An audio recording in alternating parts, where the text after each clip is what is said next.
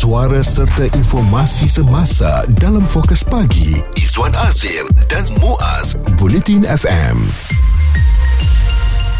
Bila kita dapat kerja yang baru, kita ada semangat yang baru. Betul. Cuma bila kita nak sign sesuatu untuk syarikat yang baru ni, hmm. adakah kita membacanya seratus peratus ataupun dah tahu gaji, dah tahu cuti, berapa yang dapat untuk K W S P, sign, okey cukup lah. Kita nak bercakap tentang E B A atau Employment Bond Agreement, iaitu satu perjanjian antara majikan dengan pekerja untuk tidak meninggalkan syarikat itu bagi tempoh masa tertentu. Dan mungkin ramai yang uh, biasa dengan terma tersebut atau pernah melihat dan mendengar perjanjian tersebut, tetapi ramai juga yang geleng kepala apabila ketika keterujaan untuk menerima pekerjaan baru itu, kita tak kisah, kita main sign sahaja. Lepas tu barulah kita sedar bahawa kita telah terikat dan tidak boleh meninggalkan syarikat berkenaan dalam satu tempoh jangka masa. Sekiranya kita berpindah pekerjaan, ada denda yang kita kena bayar, ada kalanya boleh meningkat sehingga lima puluh ke enam puluh ribu ringgit. Dan ini yang kita risau, dan telah pun dikongsikan oleh Nasbal Bali melalui Twitternya. Kena berhati-hati untuk uh, Employment Bond Agreement ini, sebab dia ada bagi satu contoh tau, uh, yang mana ada orang yang berkongsikan dia seolah-olah rasa tertipu. Mm-mm. Selepas sewaktu berpincangan Perbincangan dia kata, okey, saya tak boleh pergi outstation sebab mm. saya tak ada lesen dan sebagainya. Tapi masa sign tu dia tak tengok, dan akhirnya bila dia nak caw awal, sebab dah tak tahan dah kena outstation, Mm-mm. dia diminta untuk membayar enam puluh ribu. Jadi dia buntu lah, nak tak nak terpaksa ikut walaupun sebenarnya sakit hati hari-hari. Seksyen dua puluh enam Akta Kontrak mengatakan ya, mana-mana perjanjian yang tidak mempunyai balasan adalah void atau batal, uh, dan kalau I give you something, you must give me something mm-hmm. back. Itu asas kepada kontrak.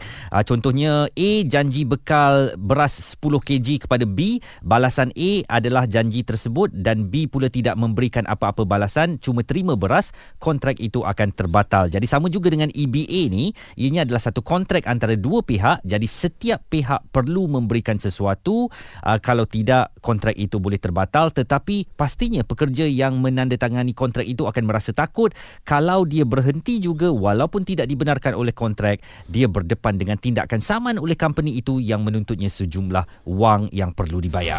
Isu terkini dan berita semasa hanya bersama Izwan Azir dan Muaz, Bulletin F M. Kita sedang bercakap tentang Employment Bond Agreement, satu bentuk perjanjian yang diikat antara majikan dengan pekerja di awal pekerjaan untuk mengelakkan mereka ni daripada beralih arah, uh, memberikan apa kualiti kerja mereka kepada syarikat lain. Uh, jadi apabila kami dah ambil awak bekerja di sini, awak kena jujur dan awak kena sign satu agreement bahawa mm-hmm. awak akan setia bersama kami untuk satu tempoh yang tertentu. Awak gagal setia dengan kami, kami akan denda awak. Masa mula-mula dapat kerja, memang memang setia tu kita letak paling atas. Hai, buat je apa-apa benda kita boleh lakukan. Tapi bila dah kerja sebulan dua, barulah rasa diri ni ditipu. Dan oleh kerana itu, kita bersama dengan Puan Zabita Muhammad Nur selaku seorang peguam. Kita nak lihat dari uh, sudut perundangan pula. Jadi Puan, mungkin dari segi kontrak Employment Bond Agreement ni, kadang-kadang ada di antara kita tak perasan. Jadi bila tak perasan ni, kita nak langgar ataupun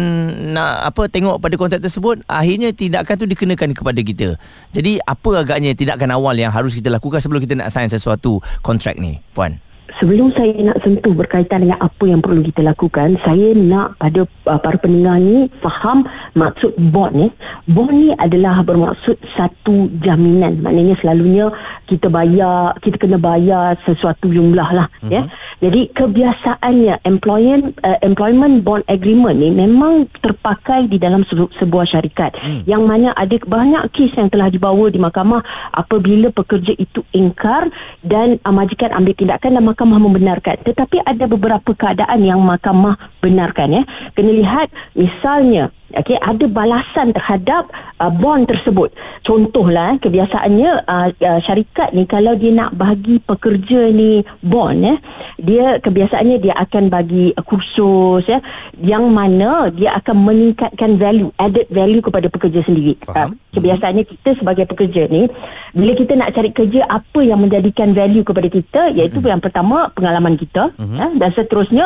Contoh kita ada kemahiran-kemahiran tertentu, ada sijil tertentu. Jadi uh, pada pandangan syarikat ini, apabila dia bagi khusus ni kepada pekerja tadi dan sekiranya pekerja tadi berhenti dan uh, apa tu apply kerja kat tempat lain, jadi ini akan jadi added value kepada pekerja tadi. Sebab hmm. itu bila mereka hantar khusus, misalnya keluar negara dia selama enam bulan eh, dan kemudiannya uh, apa uh, mereka kata ada bond contoh seratus ribu ringgit dan sekiranya ingkar eh uh, uh, uh, apa uh, bekerja dalam tempoh kena bekerja dalam tempoh enam tahun lah selepas hmm. dia hantar kepada uh, kursus tu dan sekiranya ingkar maka kena bayar seratus ribu tadi.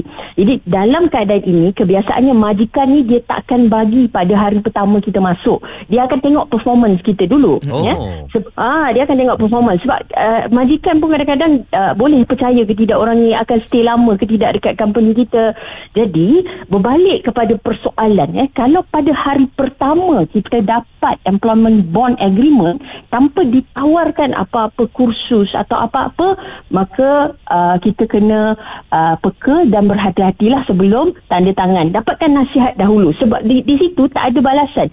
Mengikut undang-undang kita tidak boleh mengikat orang daripada segi kebebasan dia untuk ke mana-mana. Betul. Contoh eh mm-hmm. pada bulan pertama uh, maknanya sebelum dia masuk dia dah tanda tangan. Tiba-tiba dia masuk dia lihat di dalam syarikat tersebut ada toksik punya environment mm-hmm. eh dia rasa tidak selesa dengan masalah diri dia, macam dia rasa dia ada depresi, ada tekanan, dia nak berhenti kerja. Tetapi majikan menakutkan dengan bond uh, agreement tadi mm. eh tapi dalam keadaan tu tidak ada balasan diberikan oleh majikan, hanya nak mengikat pekerja tadi. Maka hmm. tak boleh. Sebenarnya pekerja tadi boleh ambil tindakan, adukan kepada Jabatan Tenaga Kerja ataupun rujuk, dapatkan nasihat lah, nasihat guaman. Fokus Pagi, Izwan Azir dan Muaz, komited memberikan anda berita dan info terkini Bulletin F M. Setiap hari kita membincangkan pelbagai perkara bersama, antaranya mengenai kerja kita. Kita kena ambil tahu ni mengenai Employment Bond Agreement. Sebab bila kita dah bekerja beberapa bulan, kita rasa tak selesa dan sebagainya.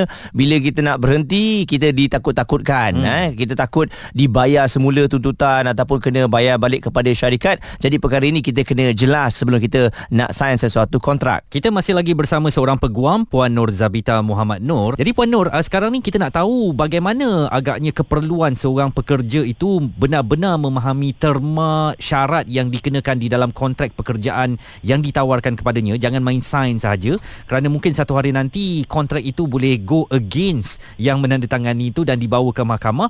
Tetapi kalaupun kes itu dah dibawa ke mahkamah, apakah uh, seseorang pekerja ini mempunyai peluang untuk mempertahankan dirinya uh, daripada disabitkan dengan kesalahan kerana tidak memahami kontrak yang ditandatangani apabila menerima pekerjaan itu? Baik, begini, uh, satu perkara berkaitan dengan kontrak ni eh, sebelum kita menandatangani, kita memang perlu peka untuk setiap terma yang ada. Hmm. Kerana apabila kita tanda tangan seolah-olah memberi gambaran bahawa kita bersetuju dan kita faham dan kita baca. Ada beberapa kes yang telah dibawa ke mahkamah apabila pihak-pihak menandatangani, mahkamah menganggap bahawa pihak-pihak tersebut telah bersetuju, maka terma di dalam itu terpakai. Hmm. Tetapi ada terdapat beberapa keadaan yang mana uh, perjanjian tersebut boleh dicabar. Contoh, apabila penan, uh, menandatangani perjanjian tersebut, uh, uh, yang sign tadi tu dia ditekan, eh, maknanya oppression ditekan, eh, ataupun pihak satu lagi tu dia menggunakan influence dia atau kedudukan dia untuk mempengaruhi orang itu menandatangani. Jadi dalam keadaan ni orang tak faham, takut, ditekan.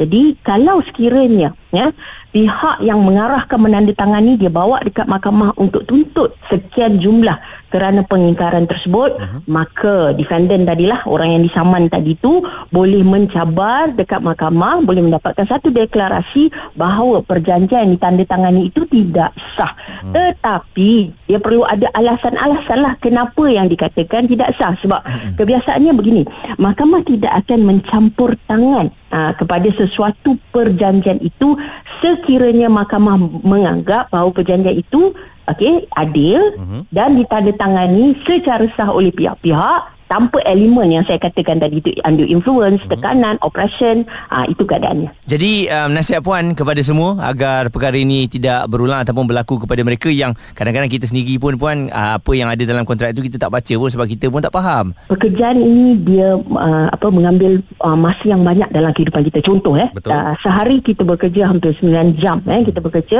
Jadi dalam keadaan ini dia sangat mempengaruhi kehidupan dari segi kalaulah kita duduk dalam satu toksik punya environment, perkara itu kita akan bawa balik rumah dan dia akan memberi kesan kepada anak-anak kita. Jadi dalam keadaan ni sebelum menandatangani sesuatu, tolong semak dahulu. Hmm. Sekiranya ada rasa tak sedap hati, aa, perjanjian tersebut terlalu menekan, tidak memberi keadilan, mungkin itu adalah daripada awal lagi ya, hmm. satu tanda bahawa aa, apa environment yang kita bakal masuk tu agak menekan.